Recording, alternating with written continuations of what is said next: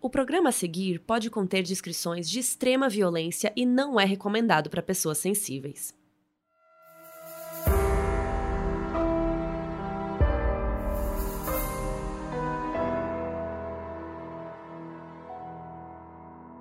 Uma esposa desaparecida, uma melhor amiga assassinada e um vizinho esquartejado. Ou o herdeiro de uma das famílias mais ricas de Nova York é muito azarado, ou tem alguma coisa muito suspeita acontecendo. Eu sou a Mabê. E eu sou a Carol Moreira. E essa é a história de Robert Durst.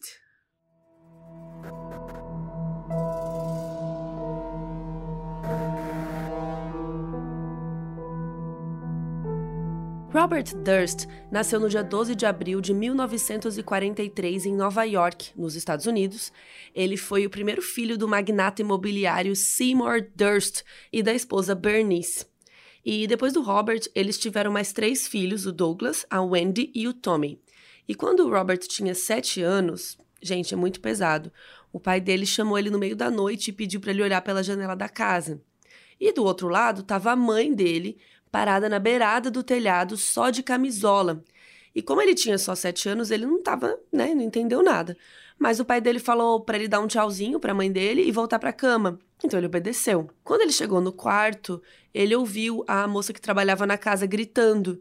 E ela chamou a polícia e os bombeiros, e eles foram lá para tentar fazer a Bernice descer do telhado.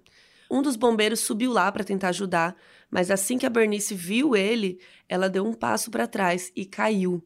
O bombeiro até tentou segurar ela pela camisola, mas não conseguiu. A Bernice foi levada para o hospital, só que ela foi declarada morta assim que chegou. Não sabe se foi um acidente ou suicídio, mas todo mundo que viu a queda disse que ela escorregou. No dia do enterro, Robert e os irmãos estavam no cemitério, só que eles eram muito pequenos para entender o que estava acontecendo. Então estava todo mundo falando que a mãe dele estava no céu, que depois do enterro tudo ia ficar bem. E foi aí que Robert entendeu que a mãe estava dentro do caixão que estava sendo enterrado. Então ele começou a gritar, pedindo para tirar a mãe de dentro do caixão. Ele não queria que a mãe dele ficasse ali. Ele até tentou pular dentro do buraco que o caixão estava sendo colocado para tentar abrir.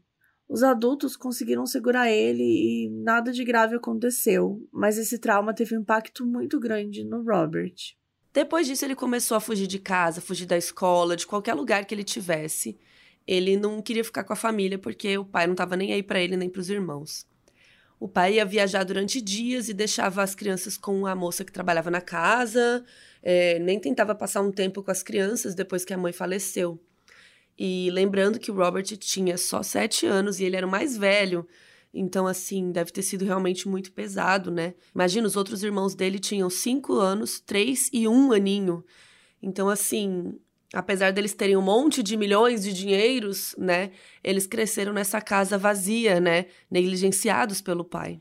Robert então cresceu, ele se formou em economia na faculdade, ele até chegou a começar um doutorado na Califórnia. E foi lá que ele conheceu a Susan Berman, que era filha de um chefe da máfia de Las Vegas. A Susan virou a melhor amiga do Robert, e todo mundo falava que a relação deles era aquela coisa eles contra o mundo. Mas o Robert acabou desistindo de terminar o doutorado e voltou para Nova York para trabalhar na empresa imobiliária do pai. Dois anos depois, em 1971, quando Robert tinha 28 anos, ele conheceu a Kathleen McCormack. A Kathleen tinha acabado de se mudar para Nova York e alugou um apartamento em um dos prédios que era da família lá do Robert, e foi assim que eles acabaram se conhecendo. E, né, surpresa para zero pessoas, eles se apaixonaram, começaram a namorar tal. Só que, gente, olha isso. Depois de dois dates, dois encontros, o Robert chamou a Kathleen para ir morar com ele. e ela disse o quê? Claro, bora! Eu acho que o Robert era um pouco emocionado. Mas, né? Quem nunca? Olha, eu não. Não? não. Olha, eu não fui depois de dois encontros, mas eu fui morar junto depois de três meses já. Não, eu nunca. Mas depois deu certo, assim, né? A gente ficou junto muitos anos. É, então não, não é que deu errado. Enfim. É, então eles foram os emocionados, se mudaram para Vermont. Eu tô pensando que a Mabê é muito cautelosa, né? Então agora eu fiquei. Do nada. Do nada, não vou conseguir continuar. Eu preciso falar. Vamos conversar sobre eu, isso, eu amiga. Sou... eu sou, eu sou. Nossa, para mim Pra eu Você morar não é junto com uma emocionada? pessoa. Você até Eu pode ser até fico- emocionada, mas. É, eu, eu, eu, tipo, eu sou. Não, eu sou emocionada no sentido de. Não, eu não sou emocionada. Eu acho que Eu não, fico eu acho que você assim- fica com, com medo das merdas, sabe? Assim, tipo, eu não vou, calma, calma. É, eu sou mais racional, eu acho. Uhum. Engraçado que eu sou aquariana, mas eu tenho esse lado emocionado, né? É minha lua em peixes. Risos, começando a falar de horóscopo aqui. Enfim, eles mudaram pra Vermont, os emocionados, né? E só que eles ficaram lá por dois anos, porque o pai do Robert estava fazendo pressão para ele voltar para Nova York para trabalhar lá na empresa da família. Então o Robert e a Kathleen voltaram e se casaram no dia 12 de abril de 73, que foi no mesmo dia do aniversário de 30 anos do Robert. E aí também já não gosto, entendeu? Acho que aniversário é aniversário, casamento é casamento, eu não gosto de misturar as datas. Ah, tá. de- Porque eles casaram no dia do aniversário. É, não tem nada a ver. É, eu acho podre. Até porque, imagina você dar uma grande merda e você, tipo, seu aniversário fica marcado pra sempre. Exatamente. Sendo que seu aniversário deveria ser uma data feliz, ok? Não, e é sua, é uma data pessoal sua, não é uma data É. do casal, entendeu? Mas foi isso, gente. Misturaram tudo, deu tudo errado aquela. Olha, se tivesse dado certo, não, a gente não tava fazendo um episódio Exato. aqui no Modos, né? Mas enfim. Enquanto Robert trabalhava na empresa da família, a Kathleen resolveu entrar para a faculdade de enfermagem. E ela passava a semana toda numa casa que eles tinham que ficava mais próximo da faculdade dela, enquanto Robert ficava mais para o centro de Nova York.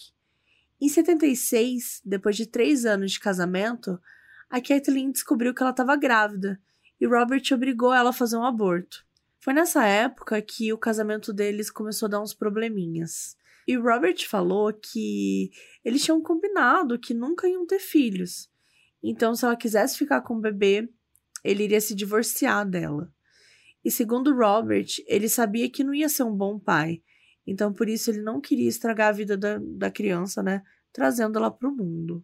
Em 78, depois de se formar em enfermagem, a Kathleen resolveu fazer faculdade de medicina para se especializar em pediatria. Mas quando ela estava no quarto ano da faculdade, a relação dela com o Robert estava horrorosa. Vários amigos contaram que viam eles brigando, que o Robert tinha parado de dar dinheiro para Kathleen fazer faculdade, que ele estava sendo muito controlador e agressivo com ela. E vários amigos até tentaram convencê-la a se separar do Robert, mas ela disse que estava com medo. Até que no dia 6 de janeiro de 82, uma amiga convenceu a Kathleen a ir até o hospital depois do Robert ter agredido ela. E ela estava com o rosto todo machucado. E no dia 31 de janeiro, a Kathleen ligou para uma amiga chamada Gilbert e perguntou se podia jantar na casa dela. A amiga falou que podia, tal, né? Ela percebeu que a amiga estava bem chateada com alguma coisa, então falou, claro, vem aqui e tal.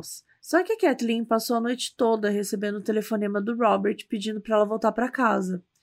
Até que ela cedeu e resolveu voltar para casa de campo deles. Mas antes de entrar no carro, ela virou para a amiga e falou: Promete que se alguma coisa acontecer comigo, você vai descobrir.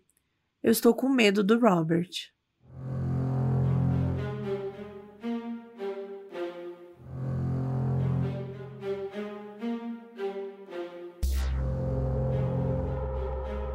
O Robert disse que ela chegou em casa às sete e meia da noite e que ela disse que ia voltar para o apartamento que ela ficava durante a faculdade. Como ela tinha bebido lá na casa da amiga, o Robert disse que ela não podia dirigir e eles começaram uma briga física, uma treta bater mesmo um no outro, bem feio. E aí, no final das contas, a Kathleen concordou em pegar o trem e o Robert deixou ela na estação às 9h15 da noite. Quando ele voltou para casa, o Robert disse que passou no vizinho, que eles ficaram conversando um pouco e depois ele foi dar uma volta. Quando deu 11 horas, ele ligou para Kathleen e ela disse que estava bem, que estava vendo TV e depois disso ele foi dormir. No dia seguinte, a Kathleen ligou para a faculdade e falou que ia faltar aula porque ela não estava se sentindo bem. Alguns dias depois, a Gilbert, né, aquela amiga do jantar, tinha marcado de encontrar a Kathleen para almoçar, só que ela nunca apareceu. Então a Gilbert começou a ligar para outras pessoas para perguntar se alguém tinha falado com ela, desde o dia 31, e se sabia onde ela estava, mas ninguém sabia da Kathleen. Robert também não tinha falado com a Kathleen há alguns dias e tal, mas como ela estava fazendo estágio no hospital, ele achou que ela só estava ocupada. Até que ele recebeu uma ligação da faculdade falando que a Kathleen não aparecia na aula fazia dias e perguntando o que tinha acontecido. No dia 5 de fevereiro, Robert ligou para a polícia para dizer que a Kathleen estava desaparecida. Primeiro, a polícia não deu muita bola porque, segundo eles, quando o marido diz que a mulher sumiu, provavelmente ela tá fugindo dele ou pegando outro cara. E o Robert então contou toda a história de ter deixado ela na estação de trem, de ir lá no vizinho tomar um, um negocinho, ligar para ela para ver se estava tudo bem e ir dormir. Só que, um tempo depois, ele voltou atrás nesse papo aí. Ele disse que só tinha dito que foi lá beber no vizinho e ligado para ela para a polícia não ficar fazendo perguntas sobre o que ele fez naquela noite, porque ele não tinha ninguém para provar onde ele estava. Ou seja, ele não tinha um álibi. Depois de duas semanas do desaparecimento, as amigas da Kathleen estavam vendo que a polícia não estava fazendo nada para encontrar ela. Então elas foram até a delegacia e contaram sobre as brigas do Robert, sobre a agressão, sobre a ida ao hospital e sobre como a Kathleen estava falando que estava com medo do marido, né? E mesmo assim a polícia não estava levando a sério. Então as amigas resolveram dar uma de Sherlock Holmes e investigaram sozinhas. Gente, assim. Perfeitas. Perfeitas, perfeitas. É o mínimo que eu espero de você, Mabê. Total. Me investigue aí. Pode contar comigo. E uma delas pegou o trem no mesmo horário que o Robert falou que a Kathleen tinha pegado no dia do desaparecimento.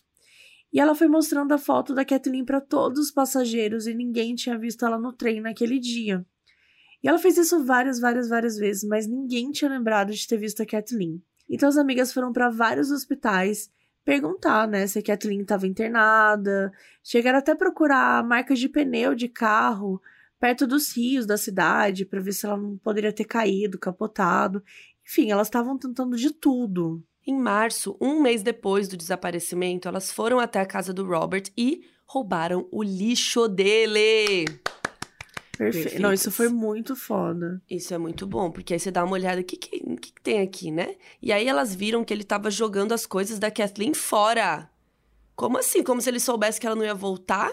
Tipo, jogando as coisas da, da esposa que tava só desaparecida até então, jogando as coisas no lixo. E ainda, no meio do lixo, elas encontraram, acho que uma coisa que é a mais assustadora.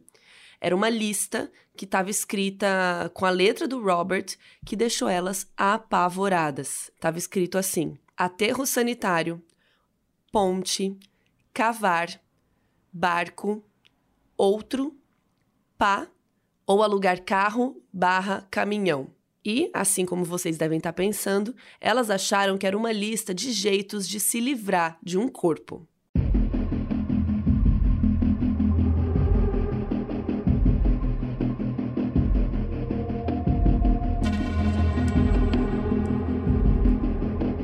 Mas, para a polícia, se eles não tinham um corpo, nenhum crime aconteceu. Então, eles encerraram o caso. Pararam de procurar e foi isso aí. Em 90, oito anos depois que a Kathleen desapareceu, o Robert entrou com um pedido de divórcio alegando abandono matrimonial. No mesmo ano, ele vendeu a casa de campo que eles estavam né, no dia que ela desapareceu. E 18 anos depois que ela desapareceu, chegou uma pista. Uma pista nova surgiu.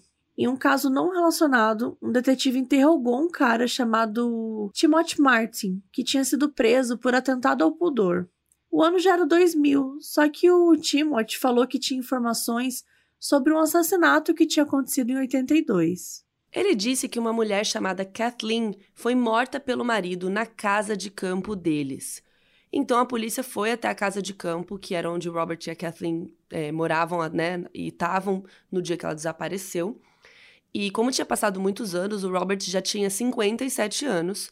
Ele já tinha vendido a casa para outra pessoa. Então eles foram lá, fizeram uma busca, procuraram por manchas de sangue, armas, sei lá, qualquer coisa que pudesse estar ali escondido. E a polícia até chegou a quebrar as paredes da casa, mas não tinha nada lá. Alguns mergulhadores foram chamados também para procurar o corpo da Kathleen no lago que tinha ali na frente da casa, mas também não encontraram nada. Que surto, né? Quase 20 anos depois, eles começaram a fazer um monte de coisa começaram a trabalhar. Mas enfim. Depois. É. Então eles decidiram interrogar todo mundo que tinha falado com a polícia em 82. E foi aí que as amigas da Kathleen disseram que eles deveriam conversar com a Susan Berman, que era aquela amiga que o Robert tinha conhecido enquanto fazia doutorado, que era ligada com a família dela, né? Era ligada com a máfia de Las Vegas e tal. E a polícia descobriu que a Susan era tipo uma porta-voz do Robert na época do desaparecimento Era ela que conversava com os jornalistas e contava sobre o desenvolvimento do caso. Gente, X. Um pouco estranho, né? Um pouco X. Mas enfim, a Susan contou para os jornais que o Robert tinha deixado a Kathleen na estação de trem e afirmou que o porteiro do prédio tinha visto ela chegando em casa às 11h30 da noite. Mas o porteiro não tinha falado nada disso para a polícia. Então a polícia começou a desconfiar que talvez o Robert e a Susan tivessem se unido para criar um álibi para ele e provar que a Kathleen tinha chegado viva no apartamento. Tanto eles pensaram isso que eles acreditam que foi a Susan que ligou para a faculdade lá no dia seguinte, né, do desaparecimento, fingindo, se passando pela Kathleen, dizendo que não ia poder ir para a aula.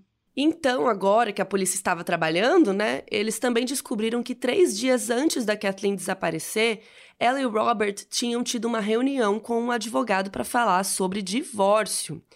E foi o Robert que se recusou a se divorciar dela. O que, para a polícia, era um possível motivo para o Robert ter assassinado a Kathleen. Quando eles pegaram os registros telefônicos da empresa da família do Robert, eles descobriram que alguém ligou lá na, na empresa a cobrar no dia do desaparecimento da Kathleen. E o Robert era conhecido por ligar para a empresa a cobrar, porque ele queria que o pai dele pagasse pela ligação. Na hora de rastrear essa ligação, a polícia descobriu que ela tinha sido feita de Nova Jersey, que é um estado ali do lado de Nova York e de uma região chamada Ship Bottom, que era conhecida por ser um lugar onde. Vocês estão sentados? Onde os chefes da máfia mandavam jogar os corpos das pessoas que eles matavam. Como a Susan era filha de um chefe da máfia, a polícia achou que ela podia ter contado para Robert sobre esse lugar. E assim que Robert ficou sabendo que a polícia tinha reaberto o caso do desaparecimento né, da esposa, ele pediu a mulher que ele estava namorando na época em casamento. O nome dela era Deborah Cheriton e ela era corretora de imóveis em Nova York. Além do casamento, Robert também fez uma procuração no nome da Deborah para passar todo o poder de decisão sobre ele e o patrimônio dele para ela. Nada suspeito, né, gente? Tranquilo. E o casamento dava aos dois o privilégio conjugal. O que a polícia especulou que tenha sido o motivo deles terem se casado exatamente quando o caso da Kathleen foi reaberto. Então a Susan, aquela amiga das antigas do Robert, que era porta-voz, pipipi, ligou para ele dizendo que a polícia estava atrás dela para falar sobre o desaparecimento da Kathleen.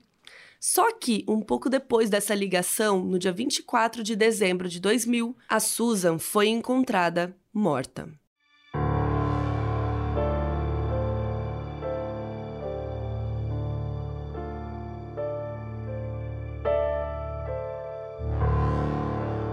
Vizinho da Susan ligou para a polícia lá da Califórnia falando que a porta de trás da casa dela estava aberta e o cachorro estava do lado de fora. Como era véspera de Natal, né, e a Susan morava num bairro bem rico, eles acharam que talvez tivesse acontecido um assalto. Quando a polícia entrou na casa, eles encontraram o corpo dela com um tiro na cabeça. Apesar do timing do assassinato, o Robert não foi o primeiro suspeito. Como o pai da Susan era envolvido né, com um crime organizado e ela tinha sido morta de um jeito que era conhecido por ser bem o estilo da máfia, essa foi a primeira ideia da polícia. Alguns dias depois, a polícia de Beverly Hills, na Califórnia, recebeu uma carta.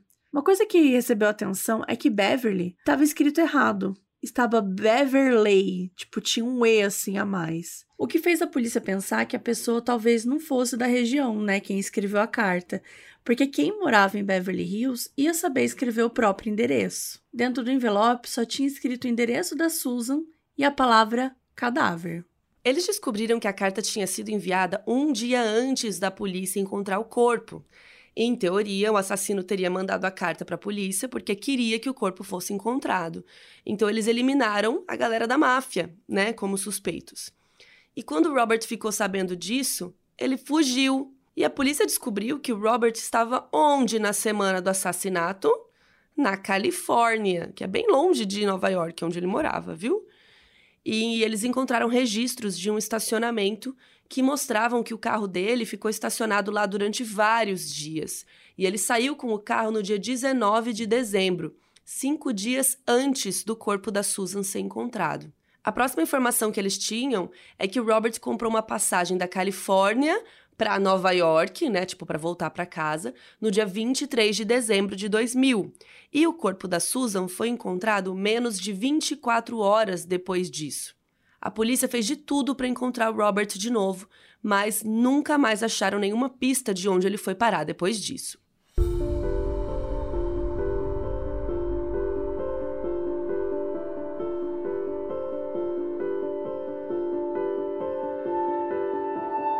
Até que em setembro de 2001, um adolescente que estava pescando encontrou um corpo em um canal na cidade de Galveston, no Texas. Quando o policial chegou lá, eles viram que era o torso de um homem, sem cabeça, sem pernas e sem braços. Foi aí que eles viram uns sacos de lixo boiando na água.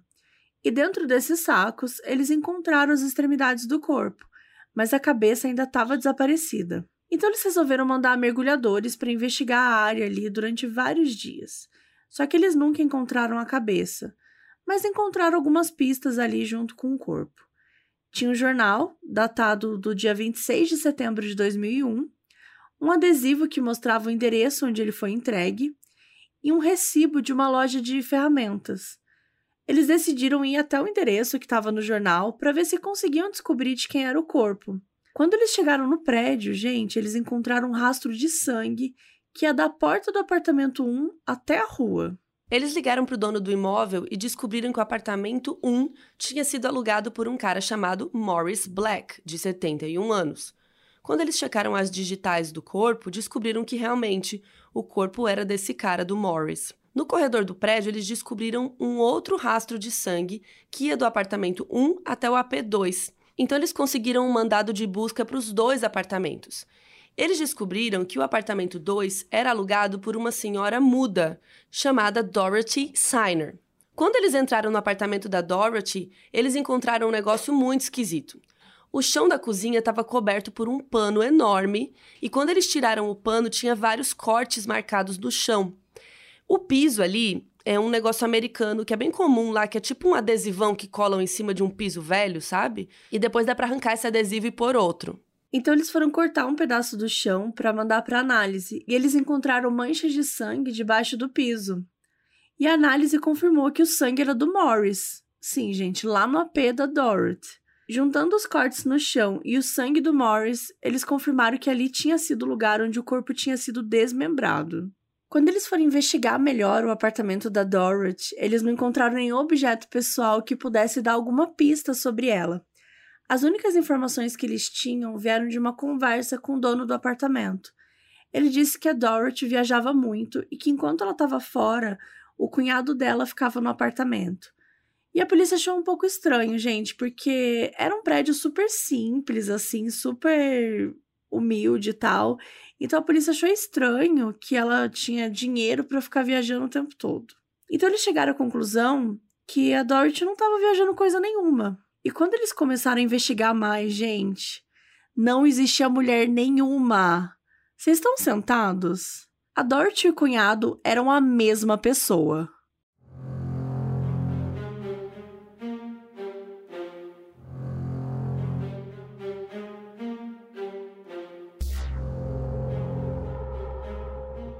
Não tinha Dorothy, não tinha senhorinha muda, não tinha nada, gente. Era a mesma pessoa.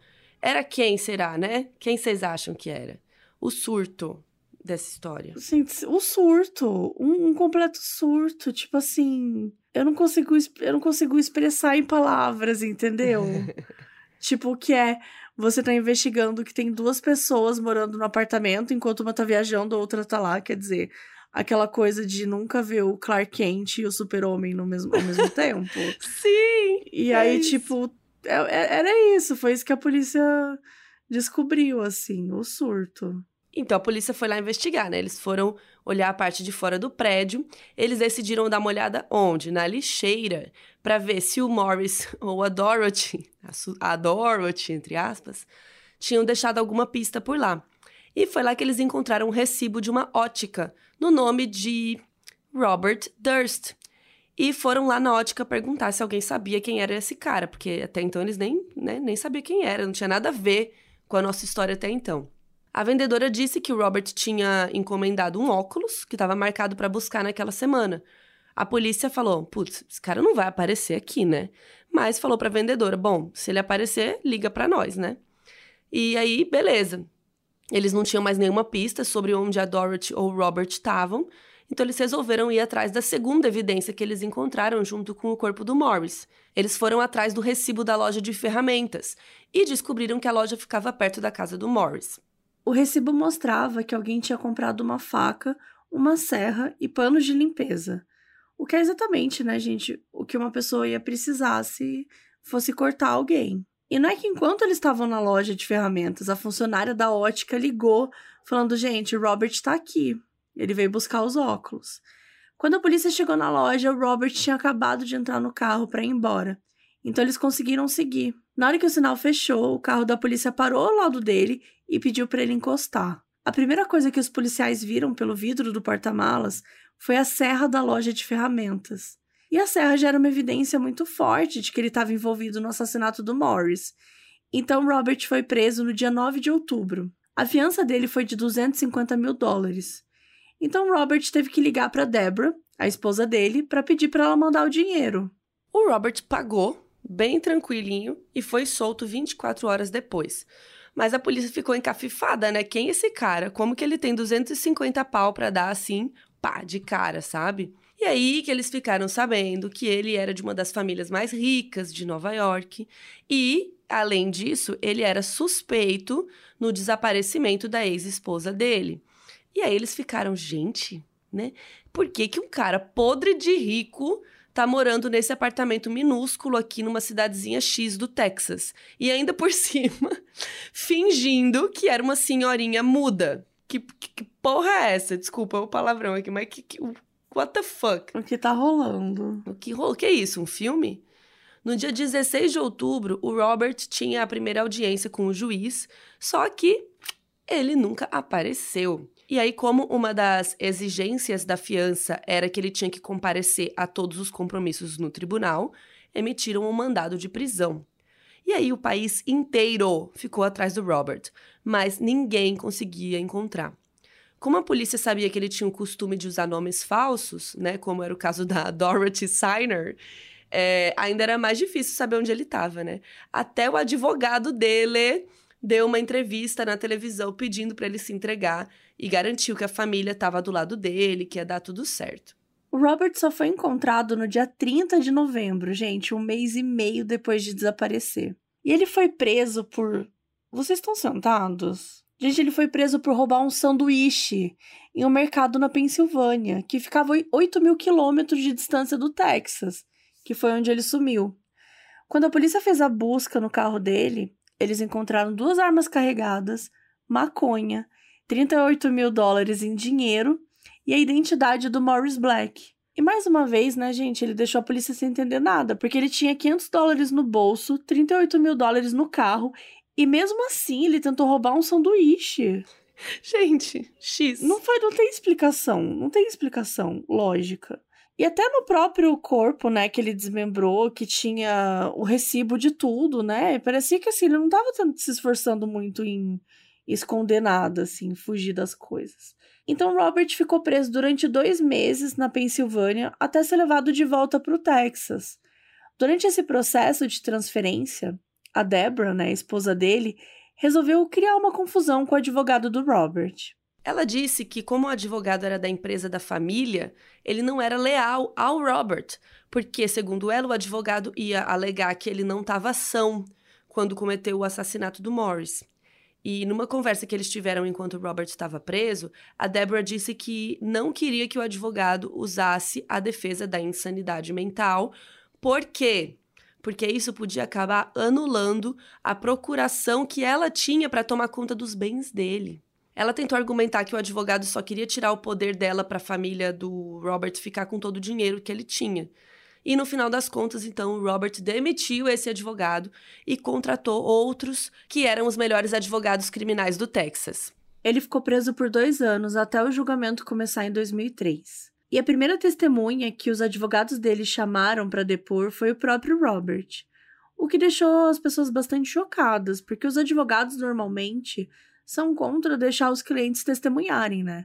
porque eles podem se enrolar na frente dos jurados e acabar mais atrapalhando do que ajudando. Normalmente, os réus só testemunham em caso de legítima defesa, e era exatamente isso que o Robert estava alegando. Ele começou a explicar que ficou sabendo que a polícia estava pensando em reabrir a investigação sobre o desaparecimento da Kathleen, né, a esposa dele. Então ele fez as malas, se mudou para o Texas e fingiu ser a Dort Signer para não ser reconhecido. Ele argumentou que a promotora estava tentando usar o caso da Kathleen como vantagem na carreira dela e ela queria prender o Robert para ganhar fama, mesmo sem ter nenhuma prova de que ele era culpado. O Robert disse que se disfarçar de mulher era o jeito mais fácil de se esconder, e ele disse que, de acordo com ele, como ele não sabia mudar de voz para fazer uma voz que tivesse a ver com a Dorothy, ele inventou que a Dorothy era muda. E, gente, na hora que o Robert contou isso, os jurados se cagaram de rir, né? E foi aí que a promotoria começou a ficar preocupada, porque parecia que ele estava ganhando a simpatia dos jurados. E, enfim, ele contou que ele e o Morris ficaram amigos depois que ele se mudou para o prédio, e ele até parou de usar o disfarce quando eles estavam sozinhos. Supostamente, então, o Morris entendeu o lado do Robert de querer se esconder por um tempo e não questionou o fato dele andar disfarçado. E aí os dois viraram best friends, e o Robert disse que eles estavam sempre saindo juntos. Mas a polícia não conseguiu encontrar nenhuma testemunha que tivesse visto os dois juntos nos lugares que o Robert disse que eles frequentavam. Então, o argumento dos advogados passou a ser que o Morris era perigoso, imprevisível e que o Robert tinha medo dele. Os advogados também contaram uma história sobre o Morris ter atirado com uma arma e um aviso de despejo que ele recebeu, o que mostrava que ele estava né, descontrolado. E a polícia achou o aviso de despejo e não tinha nenhum tiro no papel. Depois desse dia, Robert falou que tinha expulsado Morris do apartamento dele e falou para ele não voltar nunca mais. Até que no dia do assassinato, Robert chegou em casa e o Morris estava dentro do apartamento dele. E quando Robert perguntou o que estava acontecendo, o Morris avançou para cima dele com uma arma. Tanto a promotoria quanto os advogados do Robert tinham a mesma ideia do que o Morris estava fazendo lá naquele dia, que seria: quando o Morris descobriu quem o Robert era e a quantidade de dinheiro que ele possuía, o Morris resolveu chantagear o Robert e como que seria isso, né? Se o Robert não desse uma quantidade X de dinheiro para ele, o Morris ia ligar para a polícia de Nova York e falar onde ele estava. De acordo com as leis do Texas, se uma pessoa estranha entra na sua casa, você pode fazer basicamente qualquer coisa para tirá-la de lá. E isso vai ser considerado legítima defesa. Na maioria dos outros estados, a primeira coisa que você tem que fazer é tentar sair de casa. E se você tem a possibilidade de sair e não fizer isso, não é considerado legítima defesa se você atacar o intruso. Sabendo disso, Robert falou que ele tentou se defender do Morris tirando a arma da mão dele. Os dois caíram no chão e a arma acabou disparando e atingindo o rosto do Morris. E como Robert já tinha né, toda a fama de assassino em Nova York, ele achou que era melhor não ligar para a polícia porque ninguém ia acreditar que tinha sido um acidente. Só que ele tinha que dar um jeito de tirar o corpo do Morris do próprio apartamento. Então ele decidiu cortar ele em pedaços, porque não era forte o suficiente para carregar o corpo dele fora dali. Então ele foi até a loja de ferramentas, comprou a serra e voltou para o apartamento para esquartejar o corpo. O Robert colocou os membros no saco de lixo, o torso em uma mala, colocou tudo no porta-mala do carro e começou a procurar um lugar para jogar o corpo. Até que ele chegou no canal, onde ele jogou todos os pedaços na água. A promotoria argumentou que o Robert pegou a cabeça do Morris e jogou em outro lugar porque ela era a evidência mais importante de todas. Afinal, se o tiro realmente foi um acidente, o buraco da bala não podia estar, tá, sei lá, bem na nuca do cara, sabe? Então, realmente, sem a cabeça, eles não tinham como provar se tinha sido um acidente ou não. Enfim, o Robert estava sendo acusado de homicídio só de homicídio, só entre muitas aspas, né? Tipo, não tinha acusação de esquartejar o corpo ou de destruir evidências. Vocês que são operanders, que acompanham a gente, vocês sabem que geralmente a acusação de homicídio vem acompanhada aí, né, de outras acusações. Então, nesse caso aqui, não tinham outras acusações. Então, se ele tinha cortado o corpo ou não, aquilo não importava. Aliás, se você é operander mesmo, você sabe que você pode entrar no nosso site modusoperandipodcast.com e lá todos os episódios têm uma página só para eles, tem link, tem foto de todo mundo, tem é, vídeo, matérias, a gente coloca vários links legais, então fica a dica se você quiser ver lá o Robert, o Morris, enfim, todo mundo tá lá no nosso site. Então, nesse caso, eles precisavam provar se o Robert atirou no Morris com a intenção de matar, porque eles não tinham nenhuma prova de que aquilo tinha sido legítima defesa ou não. Então, em novembro de 2003, os jurados consideraram Robert inocente.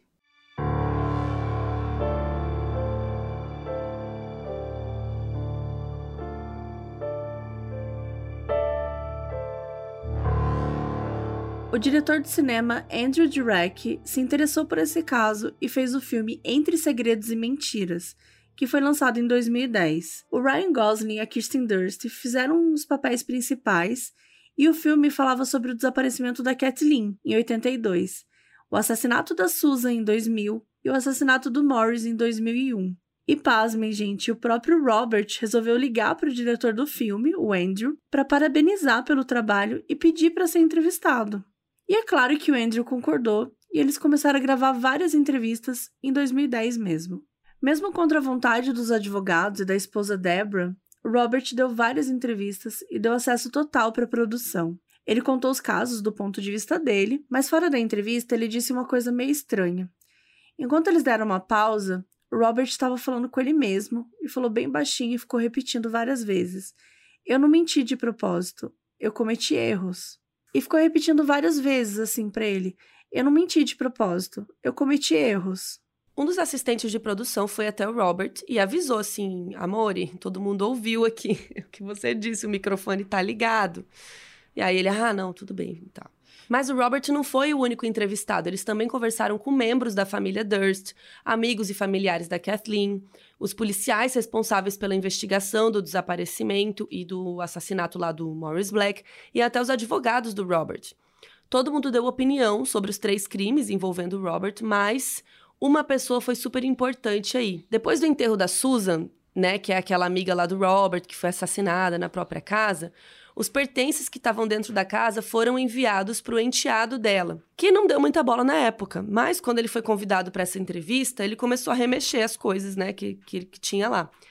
E ele encontrou uma carta que o Robert tinha mandado para Susan nove meses antes da morte dela. O endereço, gente, estava escrito Beverly, com um E a mais, exatamente como na carta que o assassino mandou para a polícia. E a caligrafia era praticamente idêntica. Os produtores levaram para um especialista em caligrafia e o cara disse que o jeito de escrever era tão parecido que só podia ser uma pessoa só que tinha escrito essas duas cartas. Depois que eles descobriram isso, a galera da produção do Andrew ficou doida para marcar outra entrevista com Robert, mas ele ficava remarcando o tempo todo. Até que um belo dia eles descobriram que Robert tinha sido preso em Nova York por desobedecer uma ordem de restrição. O irmão do Robert, o Douglas, tinha pedido uma ordem de restrição contra ele, porque disse que estava com medo de ser morto. E as câmeras de segurança do Douglas mostraram o Robert aparecendo na casa dele mesmo assim. Então Douglas mandou prender ele, só que o Robert pagou a fiança e saiu rapidinho. E aí o Robert voltou que nem um, né, um cãozinho arrependido e pediu ajuda da equipe do Andrew. Porque como eles tinham filmado várias cenas juntas, né, lá no prédio da empresa da família dele e até na porta da casa do Douglas, Robert queria as imagens para provar que ele não estava ameaçando o Douglas, ele estava só, né, gravando esse documentário aí. E o diretor concordou em enviar as imagens, não pediu nada em troca. Mas o Robert ficou tão agradecido que ele resolveu dar mais uma entrevista. Durante a segunda entrevista, o Andrew Jarek, o diretor, mostrou a carta que o Robert tinha mandado para Susan que estava escrito com Beverly, né? Escrito errado, igual a carta do assassino. E aí o próprio Robert olhou e falou assim: Nossa, tá escrito errado aqui, né? Foi aí que começou a tensão, porque o Robert começou a ficar tentando justificar que não tinha escrito a carta do assassino, mas o erro era o mesmo, a letra era idêntica. E aí o diretor teve a ideia de colocar só a escrita de Beverly Hills das duas cartas, uma em cima da outra, e perguntar para o Robert qual que ele tinha escrito e ele não soube identificar a própria letra. E aí, né, aquela torta de climão, essa situação. Então eles resolveram encerrar a entrevista por ali. Mas o Robert pediu para usar o banheiro antes de ir embora. Só que quando ele estava lá no banheiro com o microfone ligado, ele ficou falando com ele mesmo. E sabe o que ele disse? Ele disse assim: Pronto, eles pegaram você. Que desastre! O que foi que eu fiz? É claro que eu matei todos eles.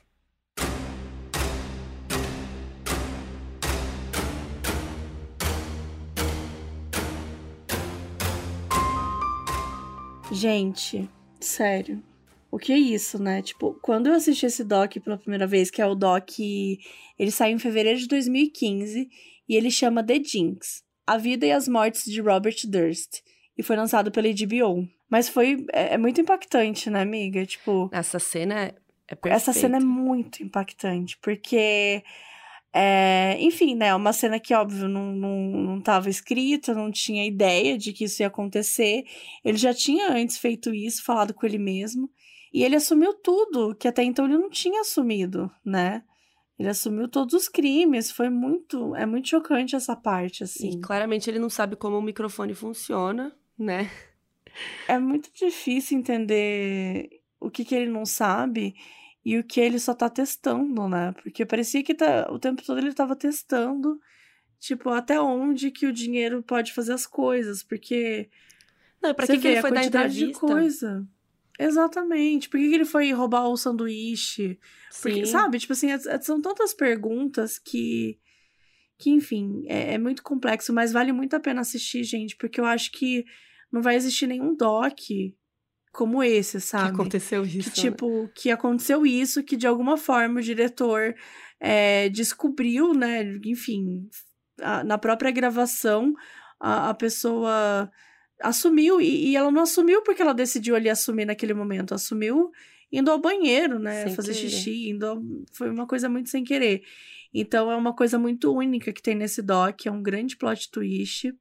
Apesar da gente saber, né, de ficar meio bem provável desde o início de que tem uma coisa estranha aí, de que esse cara tá envolvido, mas é, quando a gente vê ele assumindo é muito impactante.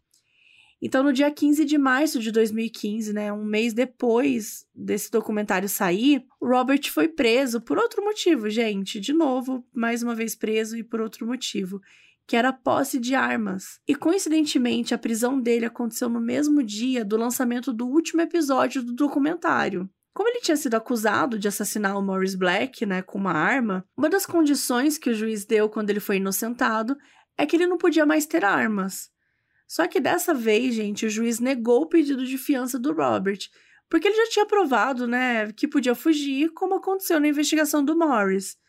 E Robert acabou pegando sete anos de prisão por posse de armas, mas antes da sentença dele terminar, a polícia de Los Angeles resolveu aproveitar que ele já estava preso mesmo e acusar ele do assassinato da Susan.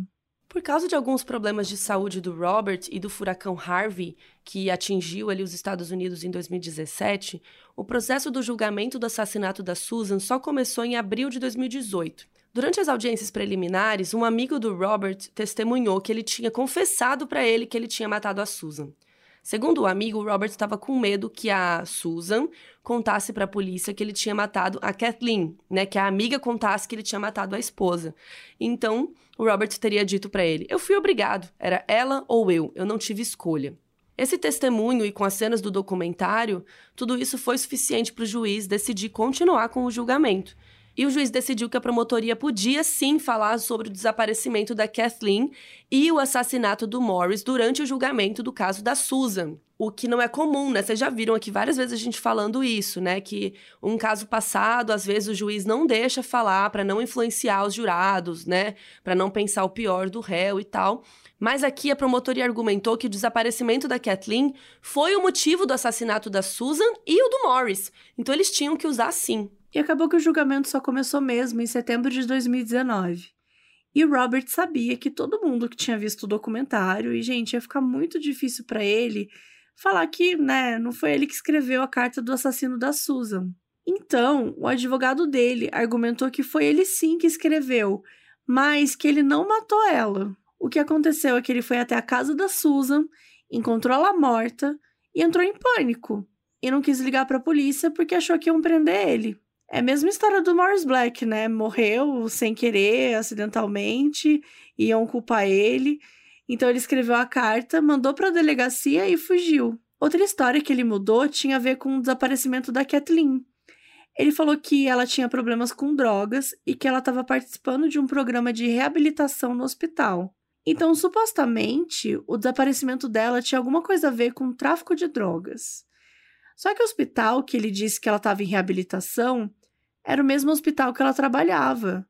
Então, né, eles foram lá olhar os registros e tal. E, e ninguém acreditou, né, gente, que ela tinha sido contratada para trabalhar no hospital, já que ela tinha problemas com drogas e estava sendo tratada nesse mesmo hospital. Em março de 2020, o julgamento teve que ser adiado por causa de quê, né? O que, que aconteceu em março de 2020 para o mundo inteiro? A pandemia de Covid-19. Então, o julgamento teve que ser adiado. E durante esse tempo, o Robert é, começou um tratamento de câncer, então a saúde dele estava bem ruim. E por causa disso tudo, o julgamento ficou parado durante 14 meses. E o julgamento só voltou então em maio de 2021. E o Robert testemunhou durante 15 minutos? 15 horas? Não, gente. O Robert testemunhou durante 15 dias. 15 dias dele se contradizendo, causando, o promotor chamando o VAR, sabe? Sabe quando vai no futebol que o juiz fala: não, não, não, chama o VAR. Aí tem uma, uma para quem não assiste futebol, é, o juiz chama hoje em dia um, um vídeo, né, para mostrar sei lá, o replay. E aí o promotor chamava o VAR do, do próprio. dele mesmo falando outra coisa em outro momento, assim. Por exemplo, Robert contou que tinha encontrado a Susan morta em casa. Mas depois ele disse que quando encontrou ela, a respiração dela estava fraca. Só que se ela já estava morta, como que ela estava respirando, sabe? Depois ele disse que ele não sabia onde a Kathleen tinha sido enterrada. E aí o cara, peraí, mas ela só desapareceu? Como você sabe que ela foi enterrada? Enfim, o caos. O testemunho terminou com o promotor perguntando se o Robert tinha matado a Susan e ele disse que não. Mas aí o promotor perguntou o seguinte: Mas se você tivesse matado, você ia mentir, correto? E o Robert respondeu: Correto.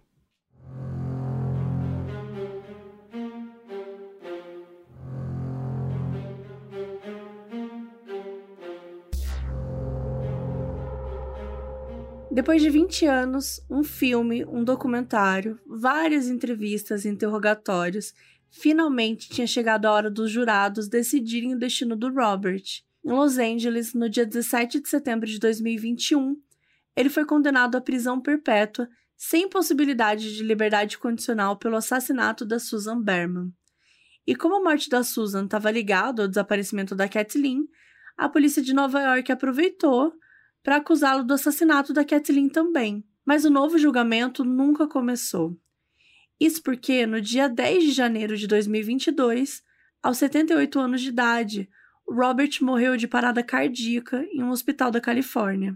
40 anos se passaram desde o desaparecimento da Kathleen e a família dela nunca recuperou seu corpo ou soube exatamente o que aconteceu. E com a morte do Robert, é improvável que eles tenham essa resposta. Com todas as vantagens de uma família rica, o Robert Durst tinha tudo para dar certo. Mas o desaparecimento da Kathleen e as mortes da Susan e do Morris são os únicos legados desse herdeiro de uma das famílias mais poderosas de Nova York.